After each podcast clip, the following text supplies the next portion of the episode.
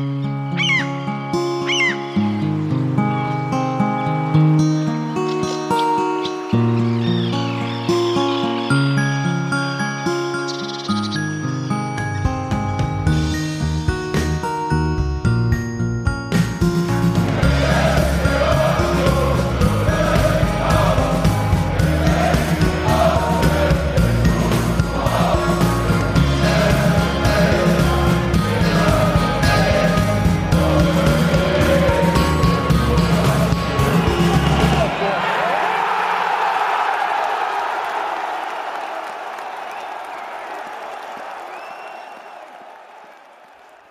Hallo und herzlich willkommen zum Textilvergehen.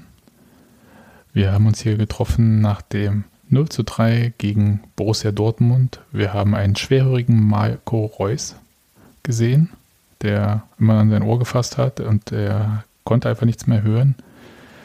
Und wir müssen uns nochmal mit einem Spruchband beschäftigen. Mein Name ist Sebastian und ich begrüße bei uns in der Pankower Küche Steffi. Hallo. Einen sehr schönen guten Abend. Und in Cottbus nehme ich an. Daniel, hallo. Ja, hallo. Grüße.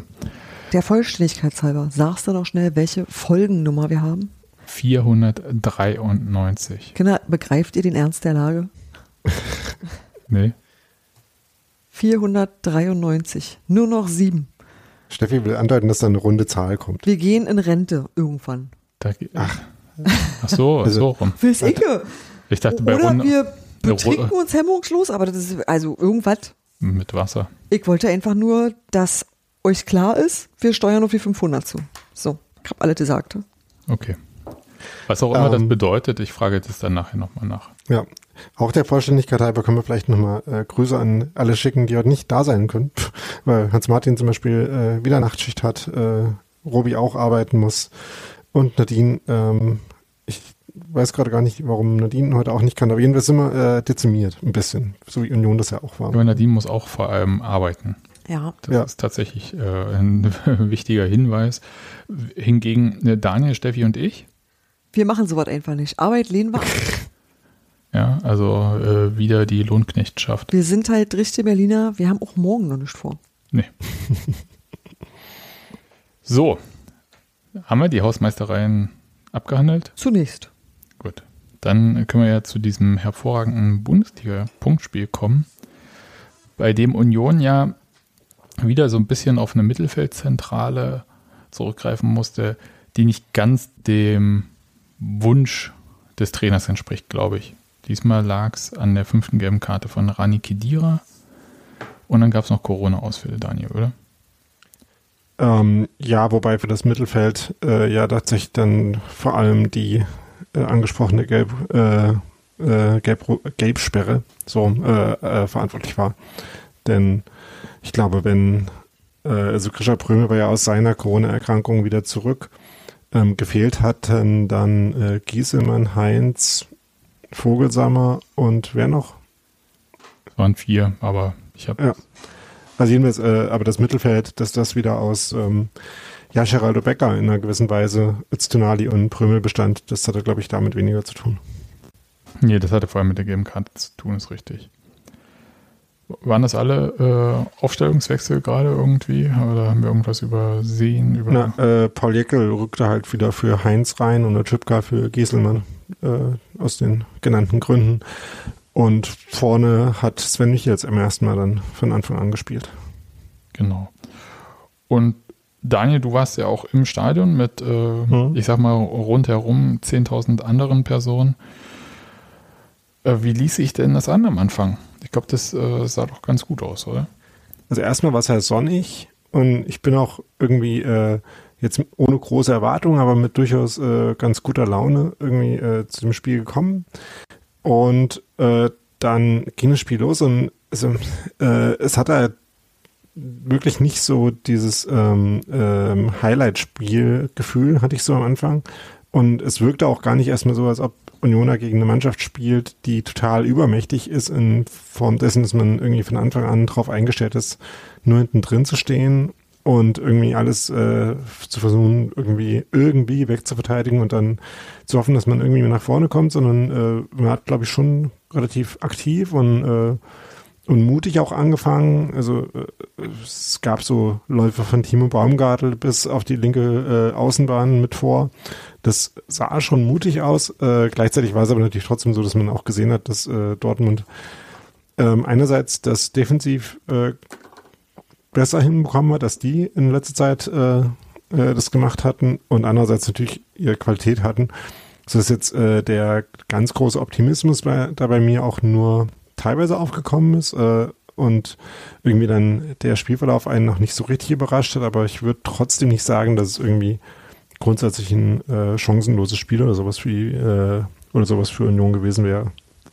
Ja, chancenlos ist äh, aber vielleicht ein ganz gutes Stichwort, oder? Also das heißt, ähm, viele hochkarätige Chancen hat sich Union in dem Spiel nicht rausgespielt, ne? Ja, ähm, aber immerhin schon ein paar. Also äh, sie hatten mehr offensive Spielanteile als richtige Chancen, das ist richtig. Ähm, weil ähm, halt dann man schon relativ oft so in die äh, in die äh, Gegend vor dem 16er gekommen ist, aber nicht so oft in den 16er Reihen von dort aus. Aber es gab ja zum Beispiel so eine Szene wie von Geraldo Becker, den Schuss nach fünf Minuten, wo äh, Taiwo Avoni einen ganz hervorragenden Ball gespielt hat auf ihn übrigens ähm, wo dann der Abschluss aber auch harmlos war, weil er den nicht richtig getroffen hat.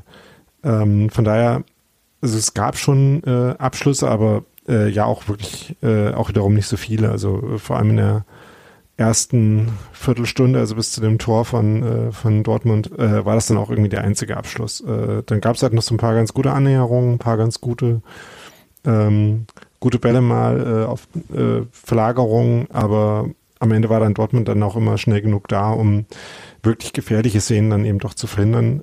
Kam aber auch selber halt auch nicht so zu einer Chance nach der anderen oder so.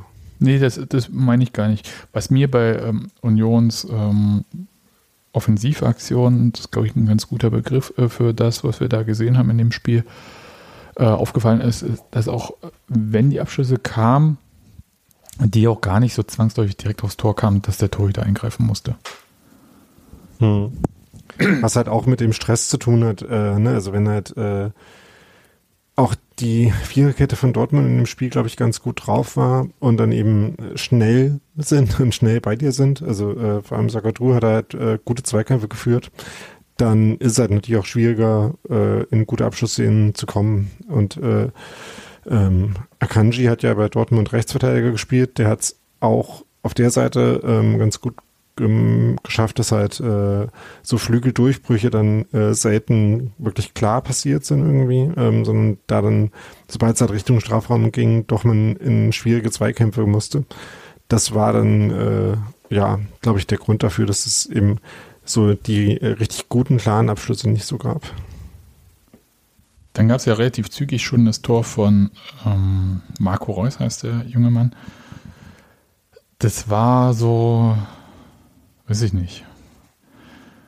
Ich weiß nicht, äh, so ein Ding, wo ich sage, in einer guten Form kriegt Union das eigentlich verteidigt, bevor Reus dann nochmal irgendwie so an den Ball kommt.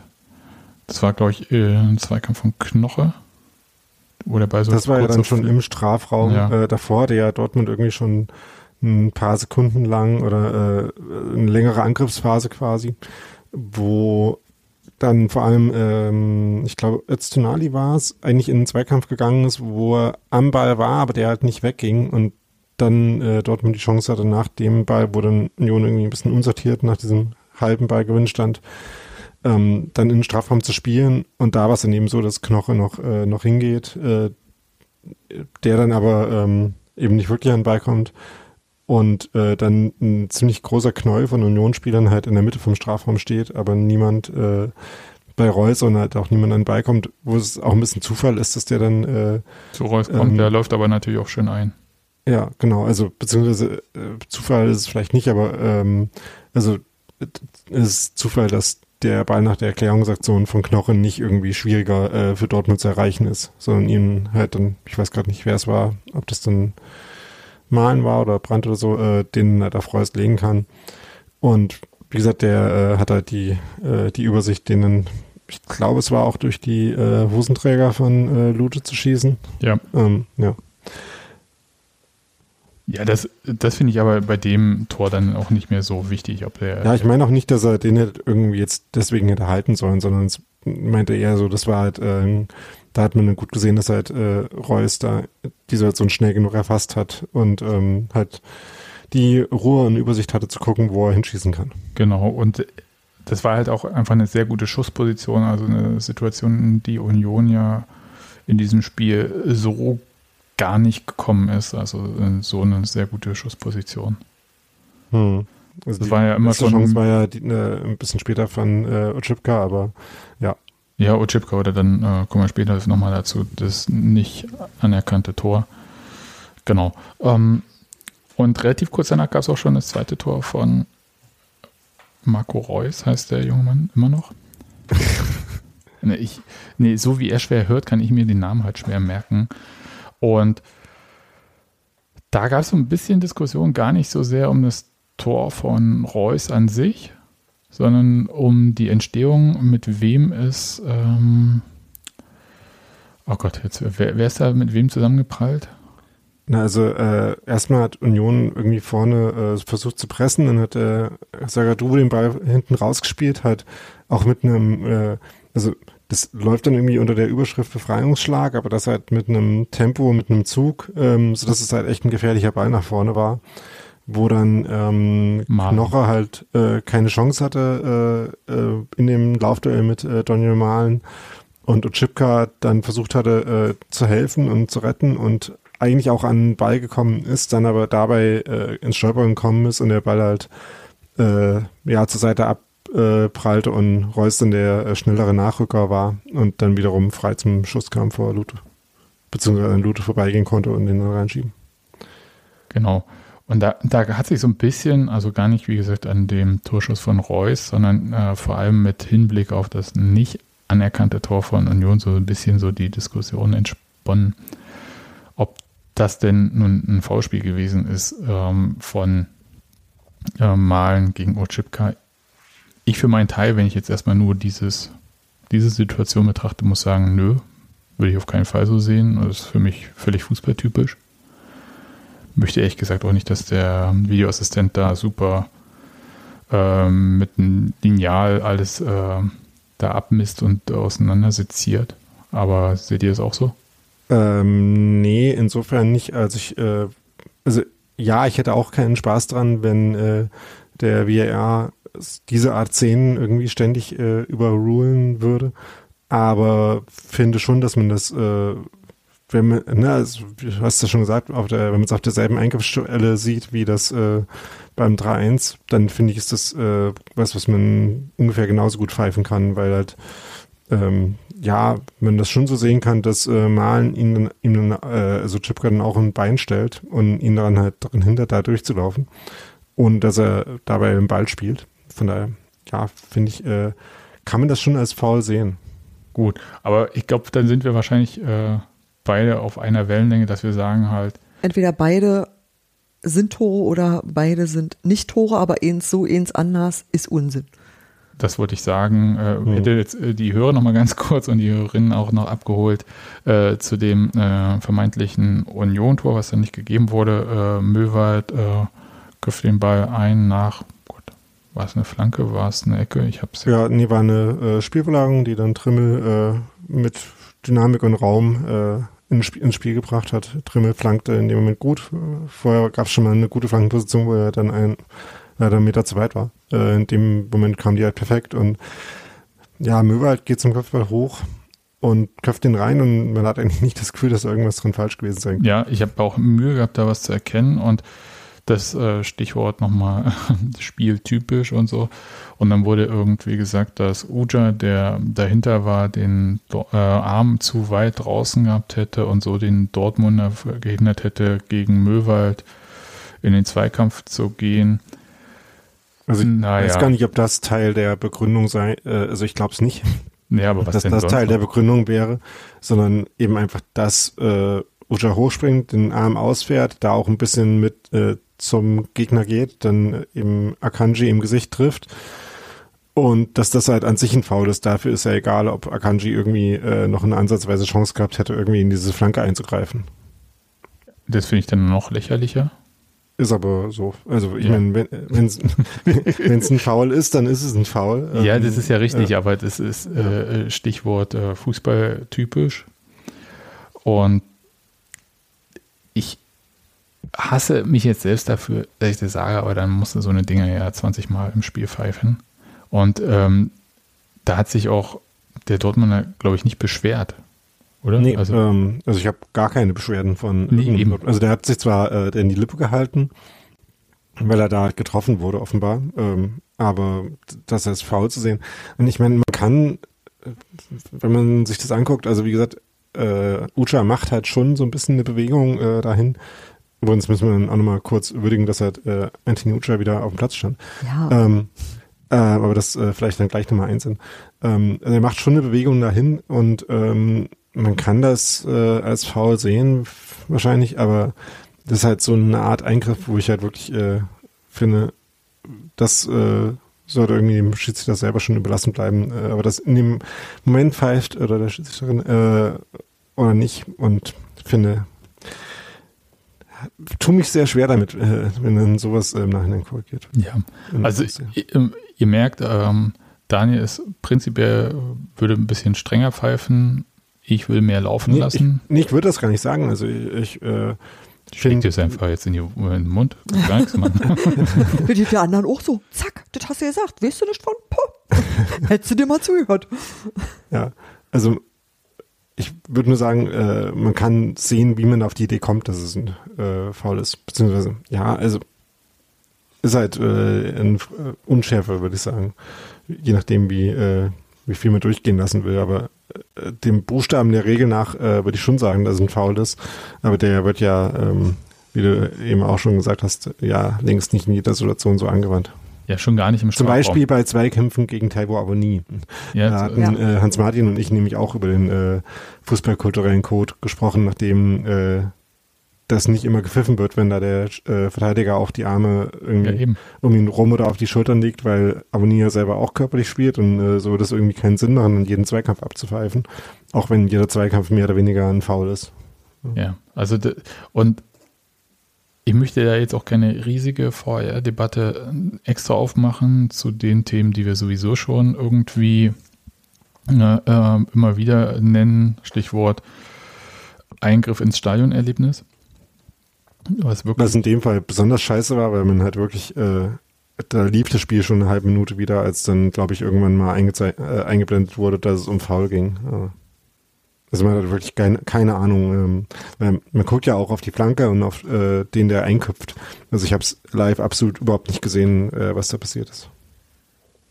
Ich würde nur hinzufügen, dass ich wirklich nicht will, dass irgendwelche Kann-Fouls vom VAR äh, irgendwie dann gereviewt werden und dann äh, schau dir das nochmal an und so und was soll denn der äh, Schiedsrichter dann machen, wenn er sich das dann anschaut? Soll er sagen, nee, war jetzt kein Foul, ist mir egal.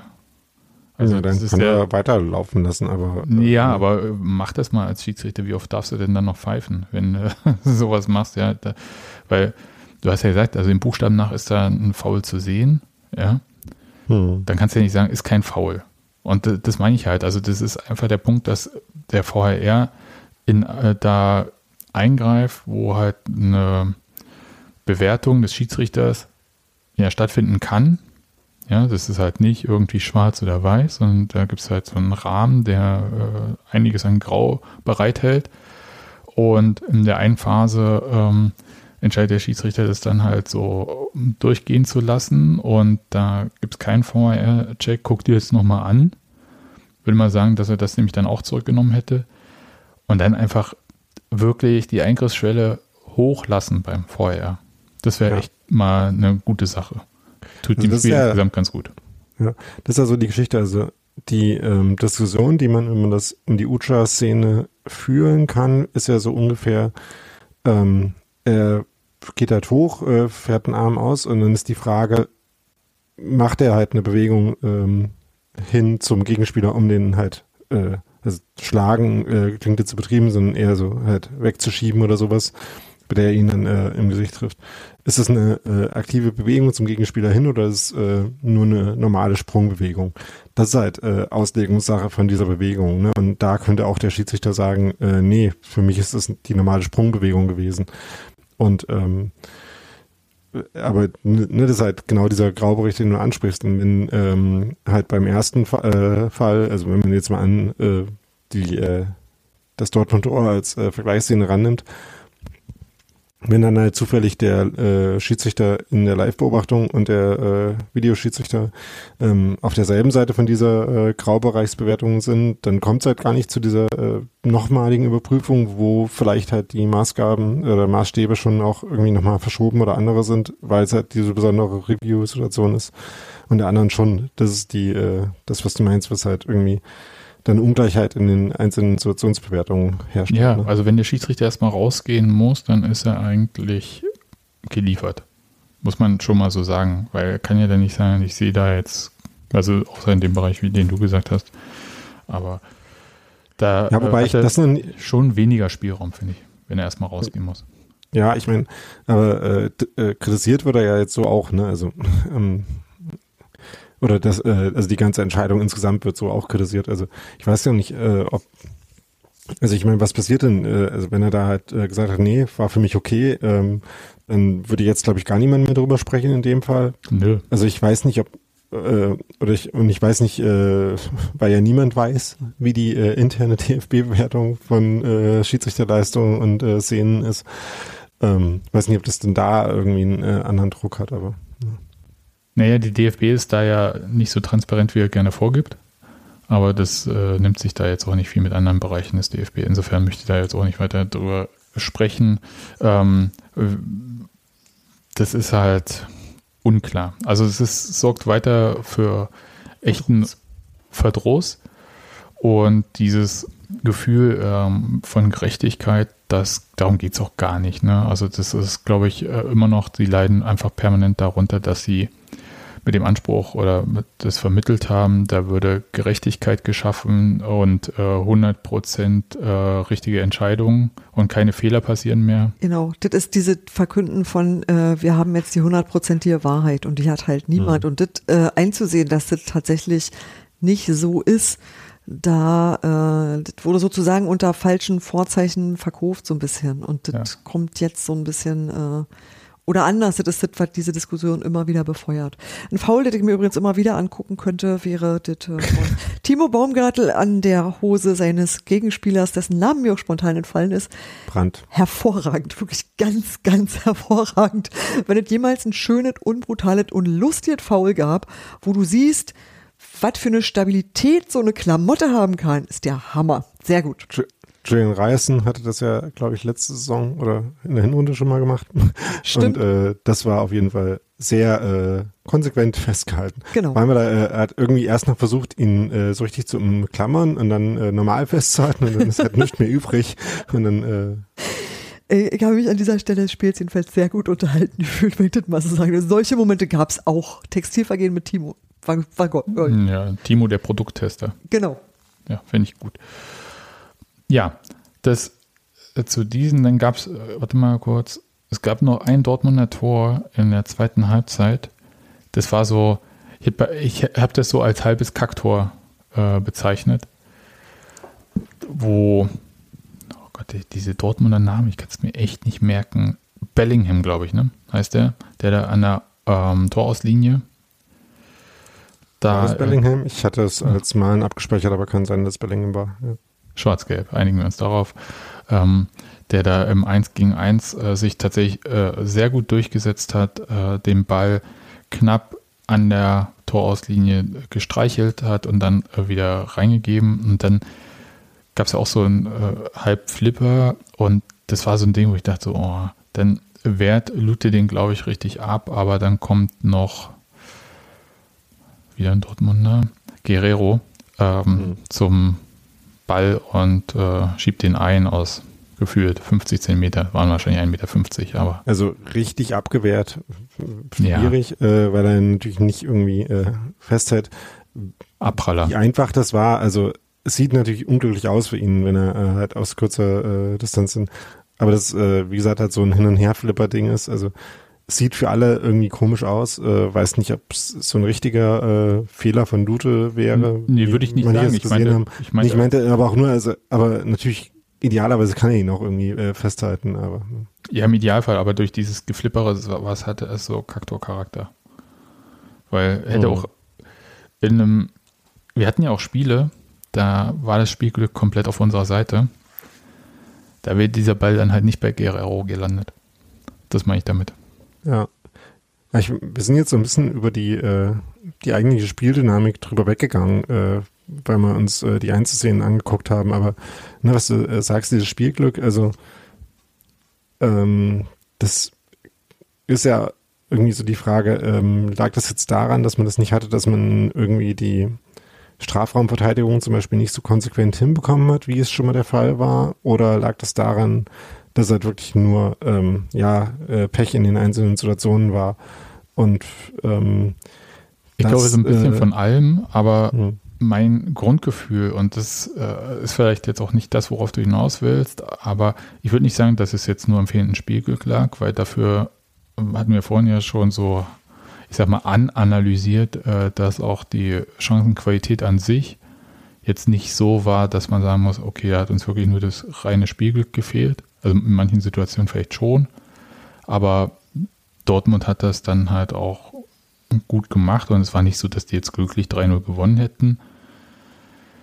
Ich habe so ein bisschen, wenn man so einen Schritt zurücktritt bei diesem Spiel, den Eindruck, dass es so ein Symbolspiel ist für eine Phase, in der Union jetzt gerade steckt, die gerne als Post-Kruse-Phase ja quasi bezeichnet wird. Also hat, glaub, hat noch nie jemand gesagt, aber ich sage es jetzt einfach so. ähm, alle reden über einen Spieler, der nicht da ist, wobei ich das halt erstmal ziemlich rückwärtsgewandt finde und das zweite halt der. Sie meinen damit nicht Marvin Friedrich erstaunlicherweise. Richtig, also weil es gibt ja auch Marvin Friedrich, der fehlt. Äh, von dem irgendwie so wahrgenommen wird, den könnte man einfach easy peasy ersetzen, geht aber nicht. Vor allem, wenn dann halt meinetwegen ein Spieler, der geholt wurde, um die Lücke mit aufzufüllen, Dominik Heinz dann meinetwegen wegen Corona ausfällt. Aber dass Union in so einer Phase ist, jetzt, die man eigentlich so in so einer Phase der Vorbereitung hat, also sei es Wintervorbereitung oder Sommervorbereitung, so diese drei, vier Wochen vor Spielbeginn, wahrscheinlich eher drei Wochen, zweieinhalb Wochen, äh, wo es darum geht, dann wirklich, dass die Mannschaft sich nochmal findet, dass äh, Automatismen geübt werden, dass man halt in den Saisonstart geht, dummerweise.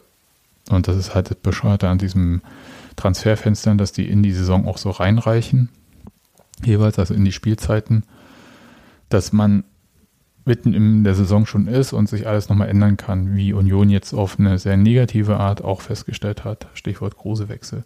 Und dass man jetzt eigentlich in einer Phase ist, wo man erstmal sich wieder neu zusammensortieren muss, plus man wird zusätzlich noch ein bisschen von diesen Ausfällen gerade getroffen. Das heißt, man äh, sortiert sich auch nicht unter Vollbesitz des zur Verfügung stehenden Kaders zusammen. Ja, du hast jetzt quasi, du wünschst dir jetzt eine Sommerpause im Grunde genommen, weil du jetzt eigentlich das bräuchtest, diese Mannschaft wieder zusammenzubauen. Kann natürlich dann dazu führen, dass wir am Anfang der nächsten Saison von allen zu hören bekommen, wir seien ja ein so eingespieltes Team seit circa drei Jahren. Nee, würde ich jetzt nicht sagen, aus zwei verschiedenen Gründen. Ähm, einerseits ähm, liegt es, würde ich sagen, dass das in zwei bis vier Wochen auch passieren kann, wenn jetzt nicht irgendwie die Ausfälle so reinkommen. Ja, aber halt auf die harte Tour.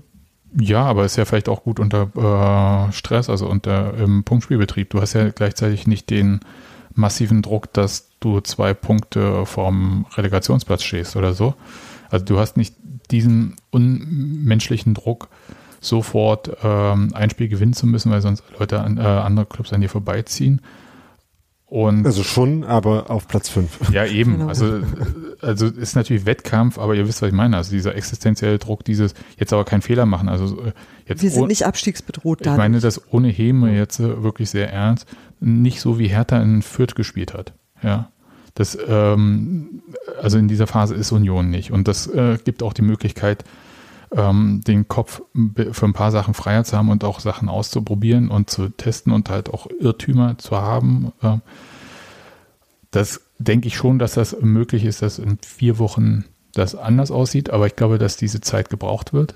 Ja. Das Gefühl habe ich einfach. Ich kann es aber nicht, ich kann es euch jetzt nicht belegen. Ja, das ist einfach nur ein Gefühl, was ich habe und weshalb ich sage, im nächsten Sommer ist alles besser. Naja, in jeder Sommerpause hat Oliver Wechselt noch mal ein bisschen Personal, das ist total korrekt. Und zwar ja. nicht zu knapp. Und wir haben da noch ein paar Baustellen mit möglicherweise auslaufenden Verträgen, ähm, wo ich sage, das wäre schon echt doof, wenn da jetzt auch noch komische Sachen passieren. Richard Pröme, Robin Knoche oder sowas. Ja. Aber zum Beispiel war Sven Michel nach meinem Verständnis ja ein vorgezogener Transfer, der sonst erst oder nachgeholter. Oder nachgeholter, aber jedenfalls einer, der nicht zu diesem Zeitpunkt passiert wäre. So, und jetzt ist er passiert und es ist vielleicht auch gut, dass er jetzt passiert ist, weil das bedeutet, dass du nicht wieder alle Leute gleichzeitig einarbeiten musst. Ja, also, also, wenn wir das, mhm. wenn wir das Positive im Negativen sehen äh, wollen, dann, dass sich Union jetzt in einer relativ äh, komfortablen Lage von, und jetzt sage ich es das letzte Mal, Max Kruse emanzipieren kann, während andere Clubs das dann halt zu Beginn einer neuen Saison gemacht haben und da mehr oder weniger Probleme hatten, wobei die auch immer noch andere Probleme zusätzlich hatten. Da wurde dann meinetwegen bei Bremen zwar gesagt, dass äh, oh, Max Kruse fehlt, aber die hatten auch wirklich Probleme. Ich glaube, die hatten keinen richtigen Sechser, wenn ich mich recht erinnere. Also die hatten im Kader prinzipiell auch andere Probleme. Das ist ja eine quatschige äh, Parallele auch. Also ja. die äh, beiden Kader und Vereine und äh, Mannschaften sind ja in komplett anderen Situationen, nur weil da jetzt zufällig derselbe äh, Spieler halt Ich sag ja, es wird ja da so ja, also, darauf reduziert ja. und es stimmt halt einfach nicht. Und ähm, aber es kann schon, hm, deswegen sehe ich das jetzt auch nicht so super positiv. Ja, von wegen, jetzt haben wir ein halbes Jahr Zeit, uns einzuspielen. Das ist totaler Quatsch, weil Fußball viel kürzeren Fokus hat auf äh, Ergebnisse. Hm. Ja, also wie gesagt, also das ist eine äh, schwierige Situation, das haben wir auch äh, ne, äh, jetzt schon geschildert. Ähm, mich erinnert es auch so ein bisschen an die Anfangsphase der Saison in der Hinrunde, wo Union auch ein bisschen äh, sich halt neu zusammenfinden musste. In dem Fall dann halt vor allem mit einem neuen Mittelfeld. Jetzt auch wieder irgendwie mit einem äh, nicht so wie eigentlich gewohnt besetzten Mittelfeld spielen muss. Und man noch nicht so, äh, die äh, Prozesse noch nicht so eingespielt waren. Und so wie das da der Fall war, ähm, wie gesagt, ist jetzt auch im Mittelfeld wieder der Fall, weil man halt umstellen muss personell. Und in der Offensive eben auch, weil man sich dann irgendwie, ja, neue Laufwege, neue, ähm, ähm, äh, neue, äh, ja, Qualitäten von seinen Mitspielern gewöhnen muss. Also, dass das äh, auch was ist, was nicht einfach ist, ähm, ja, äh, ist ja offensichtlich.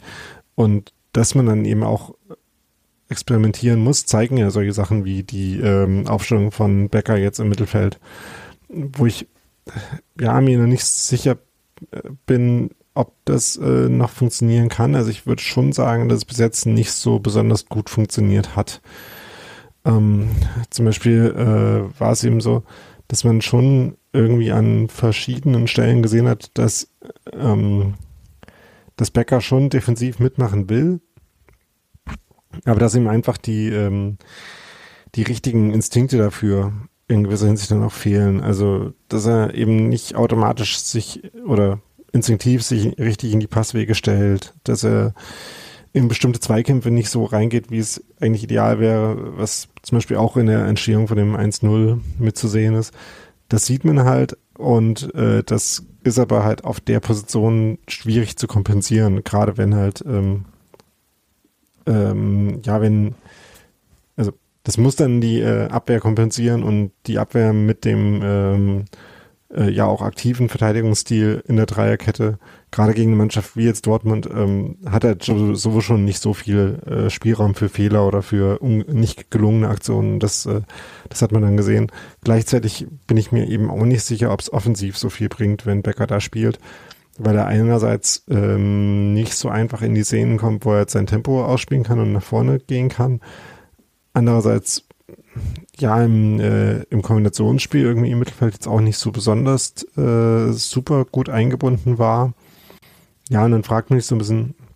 Man braucht ähm, ihn seine äh, Stärken und äh, akzentuiert seine Schwächen. Schwächen ja. Hm. ja, also ähm, ich, ich habe es muss ich auch sagen, noch nicht so komplett verstanden, was der Plan ist, um ihn da einzubinden, weil ähm, eben die, ihn als etwas tiefere Anspielstation zu haben, das haben wir ja gesehen, dass das auch äh, mit, äh, also von der Förder vorderen Position her geht.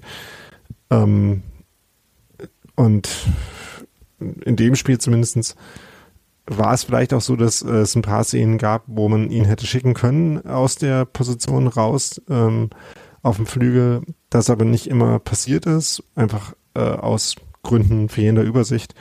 Und ähm, im Endeffekt ist es aber auch, also wenn man jetzt fragt, ähm, okay, sollte äh, äh, Geraldo Becker nicht äh, als normaler Rechtsaußen spielen, kann man sagen, der Unterschied ist jetzt auch nicht so groß, weil wenn man sich zum Beispiel die ähm, durchschnittliche Position anguckt, wo er dann Ballaktionen hatte, dann ist das halt ungefähr dieselbe wie Sven Michel auf der anderen Seite. Also und dann ähm, sieht man eben klar, dass er nicht auf derselben Höhe spielt wie Levin Oztunali äh, eben auf der Seite vom Mittelfeld. Aber damit kommt halt eine gewisse Unwucht in das Mittelfeld rein. Und es ist ja sowieso schwierig. Also Öztunali ist ja ähm, ein Spieler, der halt schon auch defensiv mitarbeitet, aber jetzt auch kein geborener ähm, defensiver Mittelfeldspieler. Das heißt, äh, von denen hat man dann quasi nur Prömel, der dann irgendwie alleine so das äh, richtige defensive Mittelfeld äh, der bearbeiten halt muss. nicht 18 Kilometer laufen im Spiel, ne? Ja, und äh, Brümel hatte jetzt in dem Spiel schon, fand ich, ein paar sehr, sehr gute Tacklings, ein paar sehr, sehr gute Ballgewinne, wo er schon echt gut gemacht hat. Aber natürlich ähm, mit äh, ja begrenzten ähm, äh, Mitteln, äh, wenn man dann eben so schon ein bisschen alleine und äh, oft auch in Unterzahl ist.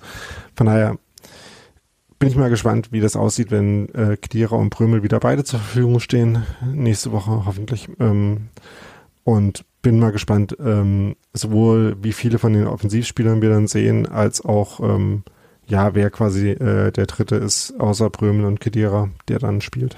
Nächste Woche in Bielefeld. Ja. Das ist richtig, ja. Für diejenigen, die sich das fragen, am Samstag um 15.30 Uhr ist in Bielefeld die Welt noch in Ordnung. Ja, ich, äh, in Bielefeld ist die Welt ja gerade eher so mittel in Ordnung, weil sie äh, bekannt gegeben haben, dass äh, Fabian Klos, Fabian Hesse, ne? Ja. Ähm, da nicht mehr weiterspielen wird. Von daher ist da jetzt auch ein bisschen Weltuntergangsstimmung gerade. Aber ja, das gibt sich auch wieder.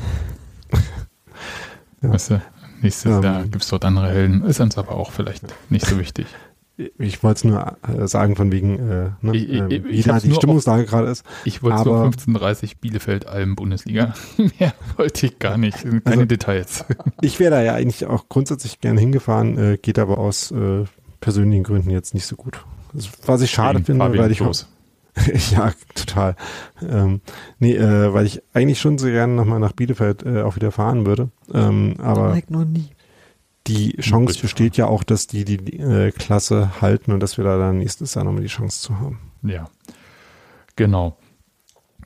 Dann haben wir noch vielleicht so ein, zwei Kleinigkeiten. Ihr habt schon gesagt, Anthony Uja, ihr habt euch sehr gefreut, ja. äh, dass er gespielt hat. Er hat äh, in der 72. Minute kam er für Michel. Erstmal kurz, Michel, Eindruck. Sehr gut. Stabil. Also, ja. ja, auf jeden Fall auch Zweikampf stabil. Genau. Ähm, hat ja die, äh, die Chance von Ochipka gut vorbereitet, ne? Also mit so einer Brustannahme äh, im sich umdrehen. Das war ganz cool. Ähm, da war dann, äh, so übrigens, das war ja noch bei 2-0 und ähm, ich hatte eigentlich auch in der zweiten, also in der zweiten Halbzeit kam ja Union dann besser raus und dann hatte ich äh, das Gefühl, dass es da eine Phase gab, ähm, eben ja bis zum 3-0 von Dortmund, wo da halt auch wirklich noch was drin war. Deswegen äh, war das ärgerlich, dass äh, Utschipka da halt dann nicht mehr äh, mit viel Platz von äh, vor Kobe zum Schuss kam, sondern der dann schon ziemlich äh, schnell und gut rausgekommen war. Aber das hat äh, Michael gut vorbereitet und hatte auch sonst äh, ein paar, ja, halt sehen, wo er mutig zum Ball gegangen ist äh, und ähm, was versucht hat. Hat nicht alles funktioniert. Ähm, so eine ähnliche Ablage hat er in der zweiten Halbzeit nochmal versucht, wo der Ball dann nicht ganz äh, weit genug zu Taiwo kam äh, und dann da keine richtige Schusschance draus wurde. Aber insgesamt hat mir das gut gefallen war, ist halt wuselig äh, ähm, äh, und aber auch eben ja mit einer gewissen Qualität am Ball. Also ich glaube, das kann schon gut funktionieren, wenn es richtig angebunden ist. Und ich glaube auch Taibo und äh, Michel, um das vielleicht noch dazu zu sagen, ergänzen sich eigentlich auch prinzipiell schon ganz gut. Was Daniel sagt. Okay. ich habe dem absolut nichts hinzuzufügen. Willst du zu ich Uja dann was sagen? Das war tatsächlich einfach nur der ähm, Moment der Freude zu sehen, oh, Anthony Uja spielt ja wieder, weil den halt halt wirklich, ich weiß nicht, wann ich den das letzte Mal spielen sehen haben und das war einfach schön zu sehen, dass er wieder da ist. Ohne dass ich sagen kann, ähm, obwohl er natürlich dafür gesorgt hat, dass äh, durch ein schlimmes Foul, dass das dritte das Tor zum 1 zu 3 nicht galt. Nee, Brutaler Ellenbogenschlag. Ja, genau. Ja. Brutale Uja. Ja. Nee, aber ähm, das auf jeden Fall schön zu sehen, wobei ich mir über das Angebot im Angriff gar nicht so viele Gedanken mache, weil ich denke, da sind äh, sehr viele da. Vogelsammer, wie gesagt, äh, kommt ja dann auch irgendwann wieder zurück. Und dann gab es ja noch einen Spieler, der, glaube ich, das erste Mal gespielt hat, ne? Schäfer. André Schäfer ja. war, glaube ich, das erste Mal äh, mit auf dem Platz, ja. Ja, das ist richtig. Für zwölf ähm, Minuten, gelbe Karte, wie fandet ihr ihn? Alt ähm, Sehr unionistisch eingeführt. Das hatten wir, äh, das war tatsächlich auch der Tenor, als wir uns nach dem Spiel unterhalten haben, dass er irgendwie äh, so mit seiner Drahtigkeit und ähm, ja, Willen zum Zweikampf äh, irgendwie ganz gut in diese Mannschaft reinpassen, dass wir das Gefühl hatten, ähm, ja, äh, passt vom Typ her. Ich, die gelbe Karte war, glaube ich, auch sehr verdient, wenn ich mich richtig erinnere. ähm, ja. Also hat man jetzt, hat jetzt noch nicht so viele äh. Ballaktionen, also echt nicht viele in, den, in der Viertelstunde, die er gespielt hat. War halt wirklich ein bisschen kurz, ne? Das war Aber nur so, dass du sagen kannst. Von daher kann man da jetzt nichts zu sagen, ja. Gut, ich würde auch nicht jetzt aus zwölf Minuten Nein. eher so einen ersten Eindruck. Und genau. Apropos ähm, nochmal äh, kurz zum Thema Offensivangebot äh, und Ballaktion. Ich fand, dass Behrens ein paar ganz gute Szenen ja. am Ball hatte. Und auch äh, tatsächlich auch wieder diese Hartnäckigkeit, die sind irgendwie, ähm, äh, die sind nicht aufstecken und auch äh, so eine gewisse Grundaggressivität in quasi allem, was er macht, in jeder Vorwärtsbewegung. Das mag ich eigentlich sehr gerne. Äh, keine Einwände. Aber dann können wir auch einen Haken ans Spiel machen, glaube ich. Ja. Dann gab es ja einen, oder? Dann? Ich glaube, das wird auch der Mannschaft nicht so schwer fallen, an das Spiel einen Haken zu machen. Also ich glaube, es gibt, ne, auch wenn es Dortmund ist und auch wenn man natürlich da äh, prinzipiell immer äh, extrem äh, Underdog ist, ist es, glaube ich, schon irgendwie knapp genug gewesen, dass man aus den Sachen was mitnehmen kann ähm, und äh, ähm, daran arbeiten kann. Aber ich, äh, grundsätzlich ist es natürlich äh, immer noch komplett normal, äh, das Spiel zu verlieren. Und ich glaube, da wird man sich auch nicht zu lange mit aufhalten müssen. Ja, war natürlich klar, dass äh, ausgerechnet ich dann irgendwie im Wettbrötchen sage, äh, setzt mal auf Union, weil gewinnt immer gegen Dortmund. Zu Hause. Naja, äh, jede Serie reißt mal, auch wenn die Serie nur zwei Spiele waren vorher. Gut, dann gab es aber noch ein anderes Thema bei diesem Spiel. Und zwar gab es ähm, von der Szene, die als Szene ja weiterhin nicht äh, da ist, solange es irgendwie Einschränkungen gibt und 2G und so weiter und so fort, ähm, aber ein Spruchband an der Mittellinie, auf dem stand Playoffs, Spiele in Saudi-Arabien. Wer hat Frau Hopfen eigentlich ins Bier gekackt? Soweit so prägnant erstmal. Ich glaube, das war so ein Spruch, der hat auf jeden Fall die Aufmerksamkeit bekommen, die er haben sollte? Der hat mehrere Themen angesprochen. Das ist wahrscheinlich das, was man dazu sagen muss, dass es eine Verkürzung ist und dass es, also dass es eine Verkürzung ist und auch sein muss, denn das Ding ist ein Spruchband, ja. Das ist nicht, das ist kein Thomas Mann-Roman, sondern das fasst einfach stichpunktartig zusammen, dass da mehrere Themen sind, die äh, mal besprochen gehören. Das bedeutet nicht notwendig, dass all diese Dinge so vorgeschlagen wurden und passieren sollen. So. Aber ich habe gedacht, wir können so ein bisschen, also ohne dass wir jetzt irgendwie uns jetzt in Doppelpass und andere Formate einreihen und diskutieren, ob Playoffs jetzt wirklich sinnvoll sind oder nicht. Ich glaube, Dennis Aogo sagt, es ist vielleicht eine gute Idee. Nee, der hat was anderes Dummes gesagt. Egal, dann kannst du jedenfalls sagen. können wir aufhören, Dennis Aogo zu zitieren? Wir abhaken.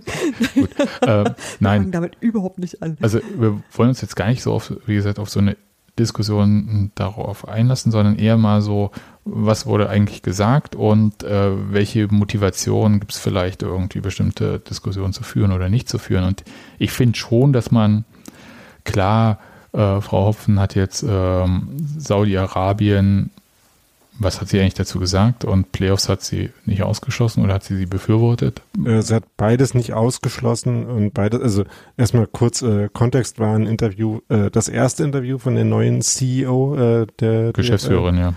Äh, mit natürlich der Bild, ähm, weil kennt man sich ja.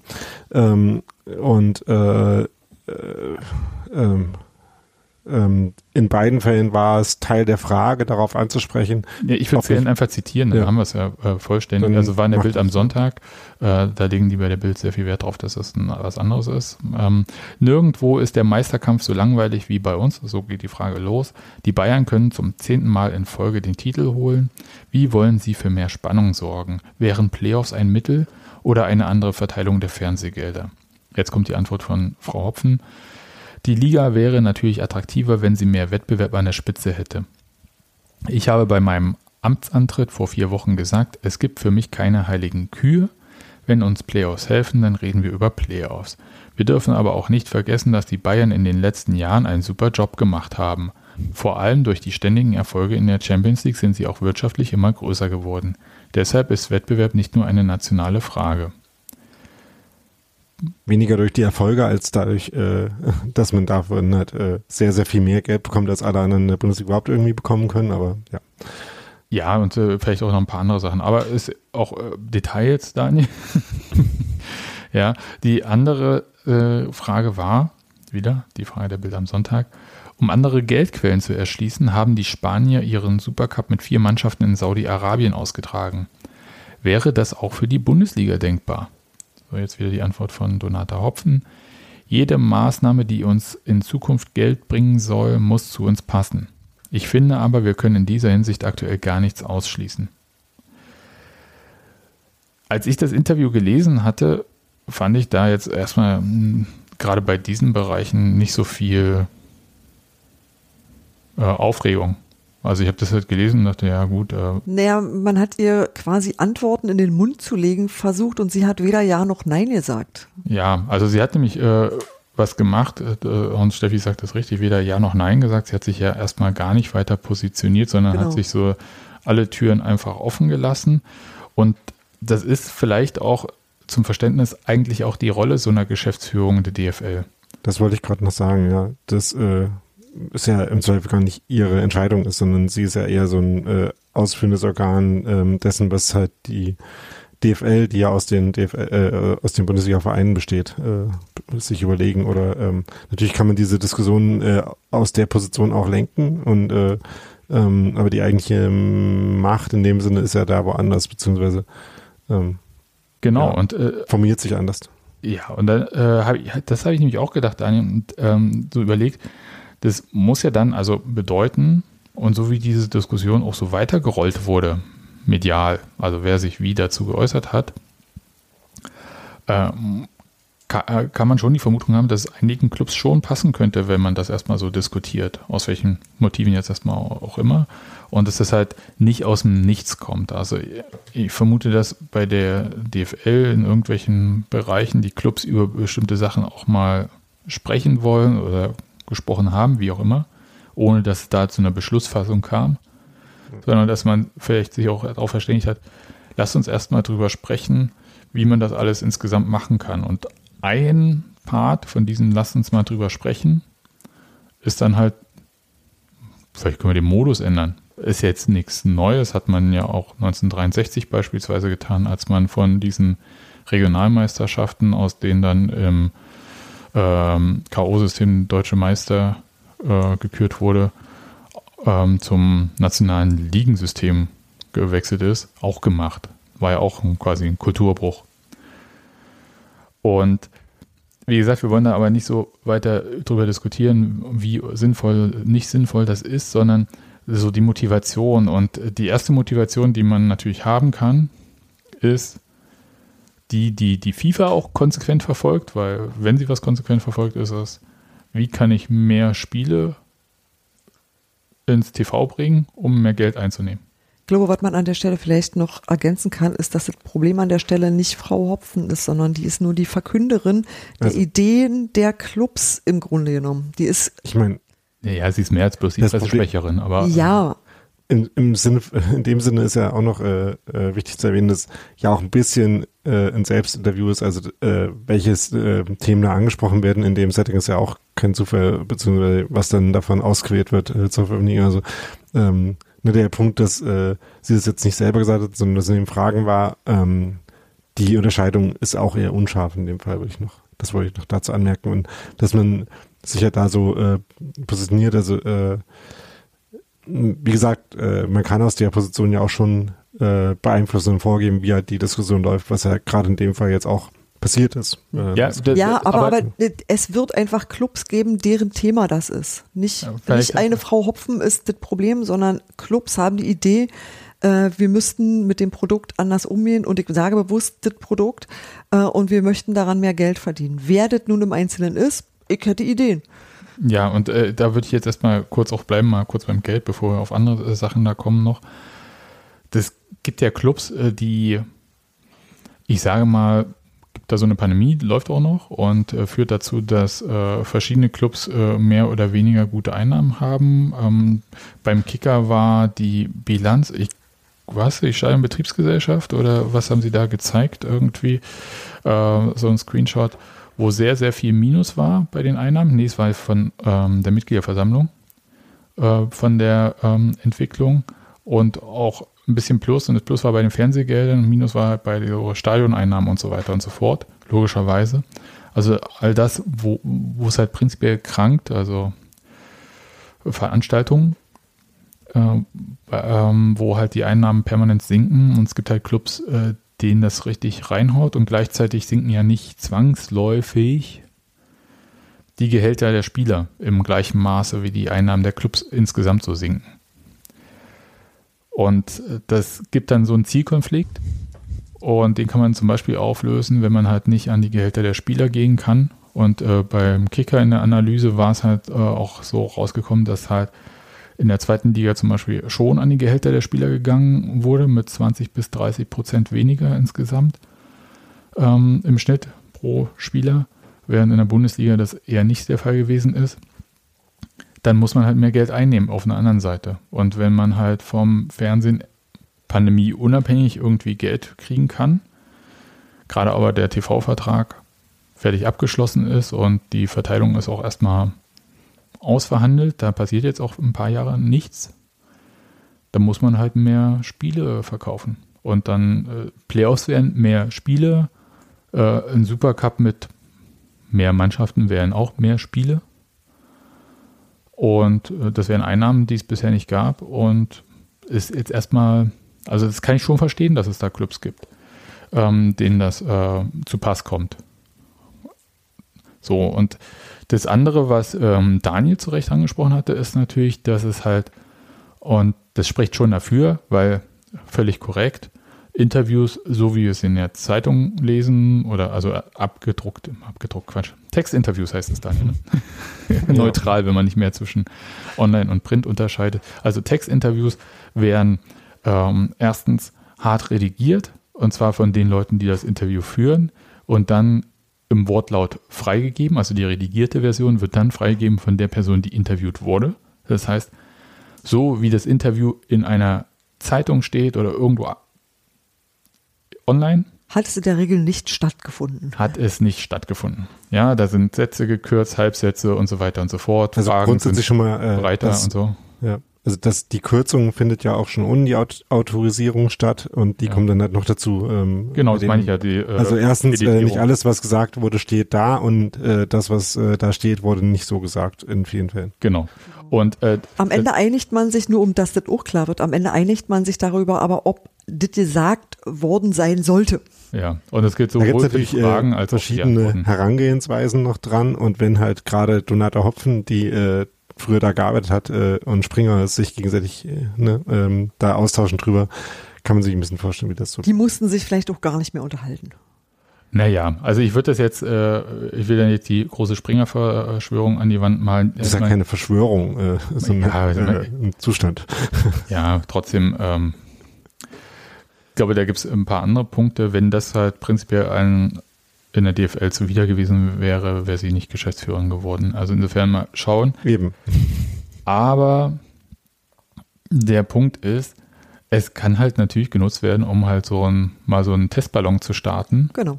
Äh, mal ein paar Themen in die Luft zu werfen und zu gucken, worauf sich die Leute stürzen. Weil auf Gehaltsobergrenzen, die da auch im Interview kamen, wurde sich ja inhaltlich nicht so fokussiert, obwohl das ein Thema war, was auch Christian Seifert sehr verfolgt hat wo es halt, und das muss man schon sagen, äh, wie, wie sagt man so schön neudeutsch, ist nicht so die low-hanging fruit äh, Gehaltsobergrenze, weil das auf einer EU-Ebene gelöst werden muss. Und wenn man schnell Geld sparen möchte, äh, dürfte das, also EU-Ebene und schnell. Gesetzgebung dauert zu lange. Ja, prinzipiell schon, auf EU-Ebene noch länger. Und äh, das müsste man aber ähm, einheitlich regeln und man hätte gleichzeitig äh, den Punkt, dass es eine große Liga nicht betrifft, äh, die aber in Europa stattfindet, also in einem England. Wettbewerb ist, nämlich äh, die Premier League, genau, England. Also das ist so ein Punkt, wo man sagen muss, okay, es ist vielleicht nicht äh, ein einheitlicher Rechtsrahmen, passt vielleicht jetzt nicht so gut für uns. So, und äh, dann guckt man halt so und dann hört man ja auch so ein bisschen raus, was vielleicht keine Handlungsoption ist und was vielleicht eine Handlungsoption ist. Und wenn dann halt irgendwie, ob abgesprochen oder nicht, ist ja jetzt egal, aber der FC Bayern sagt, das ist ja eine interessante Idee. Äh, Und meint damit nicht Saudi-Arabien, sondern äh, Playoffs, dann reden plötzlich alle über Playoffs. Und dann gibt es natürlich, äh, um jetzt mal so ein bisschen, sind wir bereit, schon irgendwie den Aluhut so ein bisschen vorzuholen? Ist Corona, haben wir die Dinge abgesetzt? Achso, warte kurz. Ich, ich bin ja, ich, es ist Montagabend und ich bin vorhin am Rathaus Pankow lang gelaufen. Ich habe mir jetzt einen Aluhut von jemandem da geborgt, der lang gegangen ist. Schnell ähm, so, habe quasi den Anthony Modest gemacht, schnell die Mütze genommen. Ähm, mal kurz aufgesetzt. Man kann das natürlich auch machen, indem man halt so Sachen sagt und das ins absolute Extrem zieht. Also Sachen, nach denen keiner gefragt hat bisher oder die niemand gefordert hat, Genau. ernsthaft. Nämlich Supercup. Erstmal eine Sache, für die sich in Deutschland sowieso keiner interessiert. Spiele in Saudi-Arabien? Äh, die Das Auch Saudi-Arabien noch nicht gefragt wie die hat. Club WM, ne? Also Ja. die kann auch stattfinden, wo sie will, weil ja eben. interessiert eh keinen. Ja, also äh, deswegen, ähm, also wird aber jetzt als das Schlimme und so weiter, hm, das ist jetzt quasi so des Teufels. Guck mal, so schlimm kann es werden. Und dann machst du aber was, was, äh, nee, nee, wir machen das nicht Ey, mit. Saudi-Arabien. Wir machen es in, wo, wo kann man das so gut machen? Stuttgart. Naja, das ja, hm. ich hätte jetzt gesagt, wo irgendwie vielleicht ein bisschen Geld ist, Katar vielleicht. Ja, das sollte auch ganz prima sein. Und da kennt Das sich die Bayern auch schon der- gut aus. Nach der WM ist da bestimmt auch genug Stadionmaterial verfügbar. Ja, eben. Also, nur mal so, ähm, kann man ja auch was anderes draus machen. Und was weniger Schlimmes, angeblich weniger Schlimmes Ja. durchsetzen. Weil guck mal, ey, jetzt haben wir die Dinger schon gebaut. Ey, wisst ihr, wisst ihr wie teuer das war? Wisst ihr, also, da haben wir uns richtig angestrengt. Ja. Und noch mehr Aluhut. Ja, Ist, ist komplett nachhaltig denn auch. So, noch mehr Aluhut jetzt. Man kann da natürlich auch sowas machen. Also ähm, Frau Hopfen und ähm, die Bild haben da so ein paar Bälle in die Luft geworfen. Genau. Und es kann jetzt erstmal so aussehen, als ob da eine Unmenge an Aktivismus unterwegs ist. Genau. Aber was, was von diesen Sachen wird denn eigentlich ernsthaft verfolgt? Genau. Was davon ist eigentlich eine ernstzunehmende Idee, der tatsächlich auch jemand nachgeht? Ich glaube nicht, dass es Saudi-Arabien ist. Und äh, von Playoffs bin ich zumindest nicht überzeugt, weil ich da nicht sehen kann, wie das irgendwas verbessert.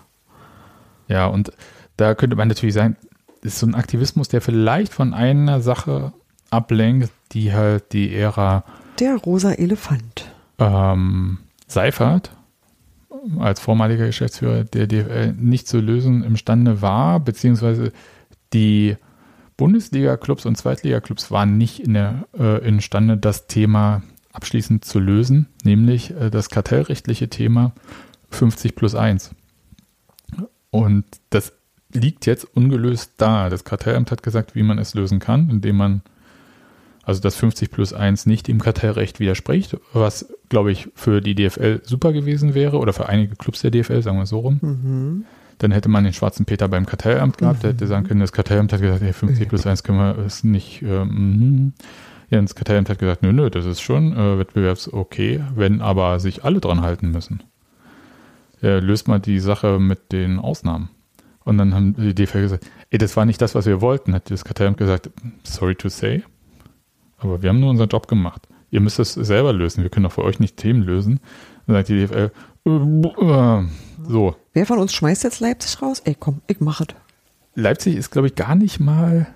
Ist Leipzig, äh, ich weiß gar nicht, ob die unter diese Ausnahmen fallen. die sind ja die Ausnahme von quasi allem. Ja, äh, sondern äh, betrifft ja äh, speziell äh, Hoffenheim, Leverkusen, Wolfsburg und ich sag mal im im Sinne der Regel vielleicht auch noch Augsburg, wenn vielleicht auch nicht juristisch. Ja, also ob Leipzig davon überhaupt betroffen wäre, ich glaube nicht. Ja, das ist so ein Thema, äh, das fässt ja keiner an. Da rüttelt auch keiner dran. Muss man aber auch sagen, da rütteln auch die anderen Clubs nicht dran, die von diesem Wettbewerb, der da nicht stattfindet, benachteiligt sind.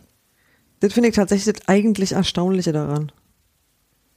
Findest du es erstaunlich? Wir hatten es ja schon beim letzten Mal, dass wir äh, ja das Thema hatten, äh, wie Volkswagen äh, überall Werbung macht und ähm, Genau. wie äh, SAP slash äh, Dietmar Hopp mit verschiedenen Funktionären verbandelt ist. Mir, mir ist tatsächlich nicht klar, warum äh, das so von allen, die davon wirklich nur Nachteile haben, geduldet wird.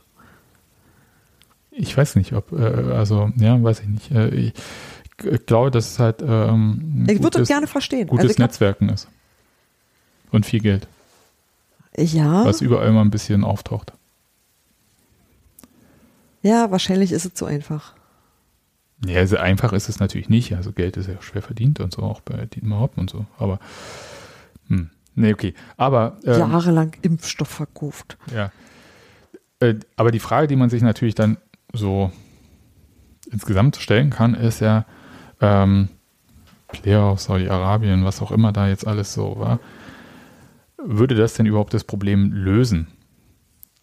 Ich sehe tatsächlich überhaupt ja keine Lösung dafür. Wenn ich ehrlich sein soll. Keine von den vorgeschlagenen, aber mir fällt auch sonst keine ein. Also, Ne, für mich waren zwei Sachen noch entscheidend. Also Zingler fand ich ganz interessant, der bei Datsun gesagt hatte, mh, dass er äh, dagegen ist und mit dem bekannten Spruch, man solle nichts reparieren, was nicht kaputt sei. Und er verstünde die ganze Diskussion nicht. Was so ein bisschen auf den Punkt bringt, dass der Modus vielleicht auch wirklich nicht das Kernproblem ist, über das wir reden. nee, nee, das stimmt. Da gebe ich ihm recht. Ähm, äh, aber kaputt ist ja schon was. Der Wettbewerb ist kaputt. Aber was ist denn das Problem? Also ist äh, der kaputte Wettbewerb das äh, Problem im Sinne von, so wie die ähm, Bild am Sonntag suggeriert hat, das Symptom des kaputten Wettbewerbs ist der FC Bayern, der zehnmal in Folge Wett äh, Meister wird? Oder ist der kaputte Wettbewerb, dass es Clubs wie Leverkusen, Hoffenheim, Leipzig und manchmal Wolfsburg gibt, die Europapokalplätze ähm, Ja, in Anspruch nehmen? Ja, Die keiner interessiert. Ja. Oder beides ja. beides ja. Wobei ich erstere tatsächlich weniger, äh, zwar auch arschlangweilig, aber weniger schlimm finde, weil ich da dann auch Traditionalistin bin und äh, zweiteres wirklich, wirklich Ja, ist ja- katastrophal finde. aber zehnmal in Folge Meister werden hat halt auch keine Tradition. Also das äh, ist ja auch Mm, neu. In Deutschland schon. Eben. Ja, Also äh, ja. Ja, aber äh, vielleicht äh, können wir das so auseinandernehmen, äh, äh, dass man sagt, okay, dieses Bayern-Thema ist ein Thema, was äh, zusätzliche Geldflüsse aus der Champions League betrifft. ja, Und was dann und auch Nation- schon auch national. Also die Klar. Äh, Ja, aber sie, sie bekommen mit der nationalen so Ungleichheit alleine wäre es schon äh, schlimm genug und durch die äh, Champions League Ungleichheit wird es dann halt noch weiter zementiert. Genau, Genau. da, so rum, ja. Also das wäre halt, äh, sie wären halt Abomeister ähm, nur durch die nationale Ungleichheit, aber durch die Champions League ist im Prinzip alles weg. Weil äh, man muss ja schon sagen, wir haben ja so diese absurden Summen. Ähm, also einerseits Dortmund gibt ja schon sehr, sehr, sehr viel Geld auch für Spieler aus. Äh, darf man, glaube ich, nicht vergessen. Äh, Wolfsburg hat allein an Transfergebühren, ja, Ablösesummen, glaube ich, eine halbe Milliarde in zehn Jahren bezahlt, was auch absurd viel ist und so. Also das ist ja jetzt nicht so, dass andere kein Geld hätten und alles bei Bayern liegt. Aber ich, äh, da denke ich, dass das halt wirklich das Scharnier zu diesen europäischen Wettbewerben ein Thema ist, was man, was eigentlich jeder irgendwie gearteten Lösung widerspricht, weil man immer gucken muss, dass ähm, Interesse des FC Bayern wird sein, äh, weiter in der Champions League oder in diesem, wie auch immer der, der Wettbewerb heißt, äh, Super League oder sonst wie, ähm, da bei den Großen mitzuspielen und einer von denen zu sein und sich nicht durch ähm, irgendwelche nationalen Regulierungen dort klein machen zu lassen. Und alles andere kann man dann auch vergessen. Also sobald äh, das das Ziel ist, wird, sind die dann raus und dann kann man halt sagen, okay, gut, sie sind endlich weg. Aber dann ist das halt so. Aber das mit den uninteressanten Clubs, und da will ich halt Dirk Zinger zum Teil widersprechen, äh, nichts reparieren, was nicht kaputt ist. Ähm, ich finde schon, dass da was kaputt ist, Zeig aber es ist halt wirklich nicht der Modus Nee. aus meiner Sicht. Ist original, was ich gesagt habe. Ja. Ja. Und ähm, das finde ich, äh, und äh, da fehlt mir so eine Grundehrlichkeit auch von den Clubs an sich. Da ist was kaputt und das tritt aber eigentlich zutage dadurch, dass halt weniger Zuschauer in den Stadien sind. Plus, ich habe es jetzt nicht verfolgt, vielleicht gibt es auch eine gute Aufstellung, wie prinzipiell sich die Zuschauerentwicklung am TV ähm, in den letzten zwei Jahren, also wie das sich entwickelt hat, also ob es insgesamt auch weniger Zuschauer am TV sind. Dass halt niemand Hoffenheim gegen Leipzig auch in Playoffs sehen möchte, ich glaube, da sind wir uns alle einig. Ja, Hoffenheim gegen Wolfsburg. Das ist so meine absolute Todespartie, wo ich einfach sage, ja, ich drehe mich nochmal um, sag mir Bescheid, wenn es das vorbei ist. akzeptable Spiel ist, wenn's, wenn sie ausspielen, wer von beiden absteigen wird. Weil dann gibt es Das wäre mir egal, das ist so furchtbar. Das ist mir vollkommen egal. Es Ja, ach nee, es ist auch. Ja, tatsächlich, eigentlich hast du recht. Es ist ist kein. Gesichtspunkt, unter dem dit interessant wäre. Nee, und das ist halt, glaube ich, das Grundproblem und das hat sich die Liga eingetreten durch verschiedene Sachen, also auch mit dem DFB, ähm, aber mit diesen Ausnahmeregelungen für 50 plus 1 haben sie sich dieses Ding eingetreten. Das war eine Kackidee, wenn ich es mal so Mit- zusammenfassen darf. Sie haben sich äh, eingetreten, indem sie äh, sich haben von Red Bull da vorführen lassen ja, bei der Aushebelung jeglicher Regeln, die es Zeig mal. irgendwie gibt. Ähm, und das müssen sie dann halt auch ausbaden. Und das müssen sie entweder ausbaden, indem halt die ähm, übertragenden Sender, Streaming-Anstalten sagen, ihr wollt eine Milliarde pro Jahr für diesen Bums. Dafür, dass äh, 2500 Leute Hoffenheim gegen Wolfsburg einschalten im Einzelspiel. Ja, du kannst auch ein bisschen mal das faule Obst rausschmeißen, finde ich. Ich finde es halt tatsächlich nachlässig, dass man sich durch sowas in, ähm, in, wie soll ich sagen, ich sag das jetzt mal so auf Marketingdeutsch, ja, dass du dir von so einem Dreck dein Produkt ruinieren lässt, weil du einfach sagen musst, dieser Teil des Pakets ist wertlos für Aber es sind Publikum. doch die vielen Ultras, die in den letzten zwei Jahren Genau, äh, den die- Sport die- kaputt gemacht haben. Die Dietmar Hopp Ultras, die sind nämlich das Problem. Nein, Ja. also dass du tatsächlich Mannschaften duldest, die einfach dazu führen, dass der ganze Bums unansehnlich ist und dass das einfach niemand sehen will. Dass es einfach, dass du einfach mal sagen musst, da hat jeder Dorfverein äh, ruft mehr Emotionen hervor. Also denn lieber Lichtenberg 47. naja. Ähm, weiß ich nicht, ob, äh, ob Ich das jetzt äh, diese Extremforderung, äh, ja, das Nein, ist quasi Anti-Saudi-Arabien. Ja, ja, absolut. Das wiederum meine ich ernst. Ich wollte jetzt gerade nicht Lichtenberg 47 in die Bundesliga befördern. Nein, aber ich wollte einfach nur sagen, das gibt Sachen, die guckst du dir Die haben ja auch kein Stadion in Berlin. Egal, jetzt äh, nicht. die guckst du dir doch nicht an, weil das Spaß macht oder weil es interessant ist oder weil du da gerne hingehen möchtest. Die guckst du dir an, um mal einen interessanten Spieler zu sehen vielleicht. Das guckst du dir vielleicht an, weil dich der Gegner interessiert, aber du guckst es dir halt nicht an, um diese Mannschaft zu sehen. Und das finde ich tatsächlich, wenn du, wenn du sowas duldest, dann verdienst du einfach auch ein beschissenes Produkt. Und dann verdienst du auch, dass das, äh, das also dann, dann ist allgemeines Leiden auch völlig angemessen. Aber ich finde, dass man sein Produkt einfach in Ordnung bringen muss, so wie man sonst auch dit aus dem Regal kickt, was nicht in Ordnung ist. Jeder Filialleiter kann das besser. In jedem Aldi. Aber die Konsequenz ne, äh, davon wäre halt einerseits über 50 plus 1, was ja auch, wie gesagt, ähm, weiß nicht, ob das jetzt der Weisheit letzter Schluss als Regel insgesamt ist, aber über 50 plus 1 an sich äh, wäre es jetzt erstmal ein Weg, das zu machen. Aber ich weiß nicht, ob es das halt äh, tatsächlich auf Dauer ist und ob nicht äh, dann wenn man es konsequent dann zu Ende denkt, das, was du forderst, Steffi, halt da im Prinzip sowas ist wie so ein Closed Shop zu machen und dann zu sagen, okay, es gibt halt jetzt äh, die Liga und es gibt äh, die zweite Liga und dann können die und die dürfen daran teilnehmen und die und die halt nicht und so schlimm ist es ja nicht. Ich sag mir einfach nur, entweder du machst Regeln und alle halten sich dran oder du lässt halt mit den Regeln und sagst, ist mir egal, wer meist auf den Tisch legt, ist drin. Aber du kannst nicht was dazwischen machen. Oh. Ja, also du kannst aber halt dann auch nicht so, naja, ich, ich, ich versuche irgendwie dagegen zu argumentieren. Mir fehlt so ein bisschen irgendwie äh, die Bockhaftigkeit daran. Ich wollte gerade sagen, also sich neu aufbauen und so und äh, über lange Zeit sich eine Fanbase aufzubauen, das dauert ja vielleicht manchmal auch ein bisschen. Union sieht ja jetzt wahrscheinlich auch nicht irgendwie ähm, 500.000 Leute im Livestream gegen Mainz oder so oder weiß ich nicht.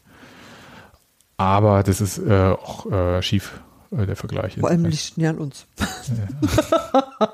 genau, es liegt nicht an Mainz. Ja, naja.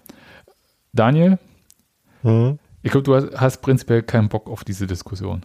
Nö, das geht mir alles ein bisschen am Arsch vorbei. Ja, aber liegt das ähm, an der Diskussion, die geführt wird, oder liegt es daran, dass äh, wenn du äh, dass die zum Beispiel einfach gleich nee, warte kurz, Steffi, äh, oder liegt es vielleicht äh, daran, wenn du konsequent das Fußballbusiness, wie wir es jetzt so die letzten Jahre, Jahrzehnte gesehen haben, äh, 15 oder 15 Jahre weiter denkst, einfach nichts Gutes bei rauskommt. All of the above. Ähm, also äh, ich finde die äh, Diskussion ähm, an vielen Stellen irgendwie äh, nicht an den Phänomenen orientiert. Ich finde die Phänomene an sich aber auch nicht gut. und ähm, äh, ja, und äh, ähm, also das, was einem am Fußball äh, und ne, äh, speziell an Union immer noch, äh, was man immer noch gut findet, äh, hat halt irgendwie auch relativ wenig damit zu tun. Von der, ich tue mich sehr schwer damit irgendwie ähm, da sowohl Lösungen zu sehen als auch ähm, ja äh, irgendeine äh, äh, Gerichtetheit auf Lösungen in irgendwelchen Diskussionen darum. Gleichzeitig nervt die äh, der Status quo halt schon. Also ja, ja es ist ja, natürlich. Ich meine, die Frage ist ja, und vielleicht äh, muss man es darauf erstmal reduzieren und kommt von dort aus dann halt zu anderen Ergebnissen. Wie müsste eine Bundesliga aussehen, damit äh, jede Person Bock hat, da 30 bis 50 Euro im Monat für als TV-Event hinzulegen? Und da ist die Antwort vielleicht nicht Wolfsburg, Leverkusen, Hoffenheim und so weiter. Aber das, wie gesagt, das sollen sich ja Leute drum, drüber den Kopf machen, die dafür äh, Geld bekommen, unter anderem Donate Hopfen.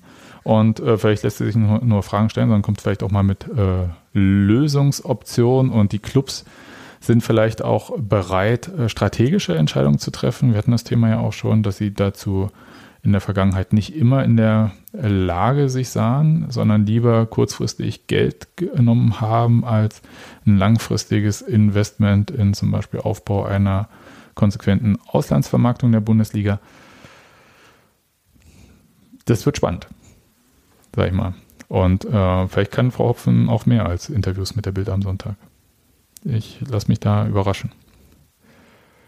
Gut, dann äh, hätten wir es äh, und wir hören uns hoffentlich in größerer Runde nach dem Auswärtsspiel bei Arminia Bielefeld.